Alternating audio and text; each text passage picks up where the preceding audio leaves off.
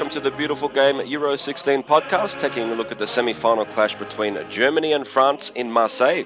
My name is Matthew Marshall and joined by Christian Nourry from Get French Football News. Christian, Let's wrap up that 5 2 victory against Iceland. It was 4 0 at half time and game over. How did you see it? Yes, absolutely. I thought it was very intelligently done by Didier Deschamps to set up with a 4 2 3 1 formation, which effectively allowed those three attacking midfielders in Griezmann, Payet, and Moussa Sissoko to effectively sit in between the two uh, banks of four that Iceland put forward in a, in a rather simple 4 4 2 formation. And that was simply where the match was won also France were, were you know wanted Iceland to sort of play and uh, at least short to the to the defense when they were starting to build those moves, and then with a high press forced them to basically concede possession. It was an absolute bloodbath in the first half, and France thoroughly deserved their place. I mean, there were some slight concerns, especially in the second half. Those two goals were good headers and, and good crosses, but Patrice Evra and Samuel Umtiti by no means covered themselves in glory so certain things to look at and slightly work on, and I think set pieces is probably going to be something that the Germans look to exploit.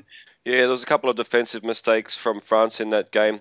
You mentioned Christian. Let's talk about Umtiti, the 22-year-old, recently signed by Barcelona came in for Adil Rami. How did you see his performance, and do you think uh, Deschamps will stick with him against Germany? It was quite a timid performance, Matt. I thought he did the basics well, but didn't really want to commit. He was quite hesitant to uh, make interceptions or make tackles. It was a very safe performance from a man who I think was quite rightly very nervous. We have to remember that this was, of course, his uh, not not just his debut at a major tournament, but his debut for France, full stop. So a big day for a young man who's come a long way in six to twelve months. So yeah, I mean, it wasn't a fantastic performance, but he probably has done just enough to convince Deschamps. And it looks like at the moment, Matt, although I have to say from the training sessions that Deschamps uh, has put on over the last few days, he's not giving anything away to the media, but it looks like Samuel Umtiti will start again tonight. It looks like the team will be unchanged to the one that faced Iceland. So a big call by Deschamps, but I think you know he probably weighed up Umtiti's slight insecurity, slight lack of confidence with Adil Rami's lack of pace, and thought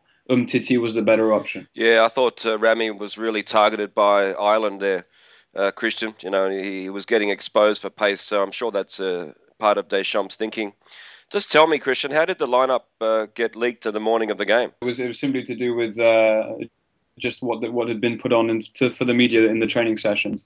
Um, often Deschamps will, will give a little glimpse of that, and, and and usually he sticks with whatever he does in the final training session. But uh, yesterday afternoon in Marseille, there was no uh, sort of small-sided games or 11 versus 11 or, or tactical sort of uh, training drills, which uh, gave us any information about the lineup, uh, at least for the part of the training session that was open to the media. So yeah, today we really don't know, but I think I think it's likely that he sticks with the four-two-three-one, especially if Germany are to line up with a four-three-three, because again, um, hopefully France can exact some joy in between the lines, in between that that sort of defensive and, and midfield area.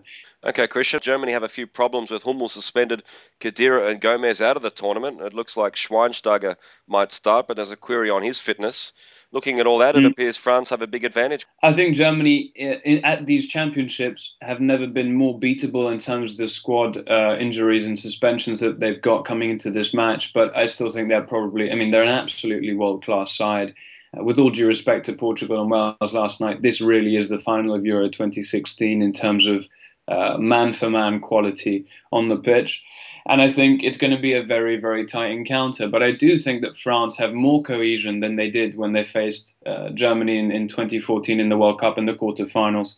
And I think also that Germany have a, a less strong starting 11 uh, than they did two years ago in, in Brazil. So, yeah, I mean, this is an excellent opportunity for France, but it would be foolish for Les Bleus to think that they were anything other than an equal chance at this match. I don't think it, I think it'd be too far to say that France are favourites. I think you know Germany have always performed and overperformed at the business ends of tournaments, and I d- I don't expect tonight to be any different. Yeah, it's looking like it's going to be a very evenly matched game. Christian, can you put your patriotism aside here and, and be objective, or is your heart just telling you to go with France here? It's difficult. I think that all I can say is this is a fantastic opportunity for France. It's all going to depend a, a lot for me the tactical battle, how Deschamps sets up I think if he sets up with a 4 2 3 1, it's a fairly safe uh, bet. But then people might say, well, without N'Golo Kanté in that lineup, should we be slightly worried? Should we not play him, uh, you know, to try and combat and, and sort of keep track of Özil? So it's a difficult one, Matt, for me. I think it's going to be a fantastic game, and uh, I have to say that you know the, the crowd at Marseille is certainly going to help the French. It's definitely the, the loudest and strongest crowd uh, for France. The pitch is not going to help either side. I think it's going to be a very poor pitch tonight. It's got the makings of an absolutely fantastic clash, and all I can say is hopefully the best side will win, uh, and hopefully France will win. okay, well I hope they do for your sake, Christian and you'll be up against my team, Portugal, in the final. Look, I'm firmly on the fence here. You know, France had a, a very easy run to get to this point, and this is a big, big step up in class. But Germany have those players out, as we mentioned. No.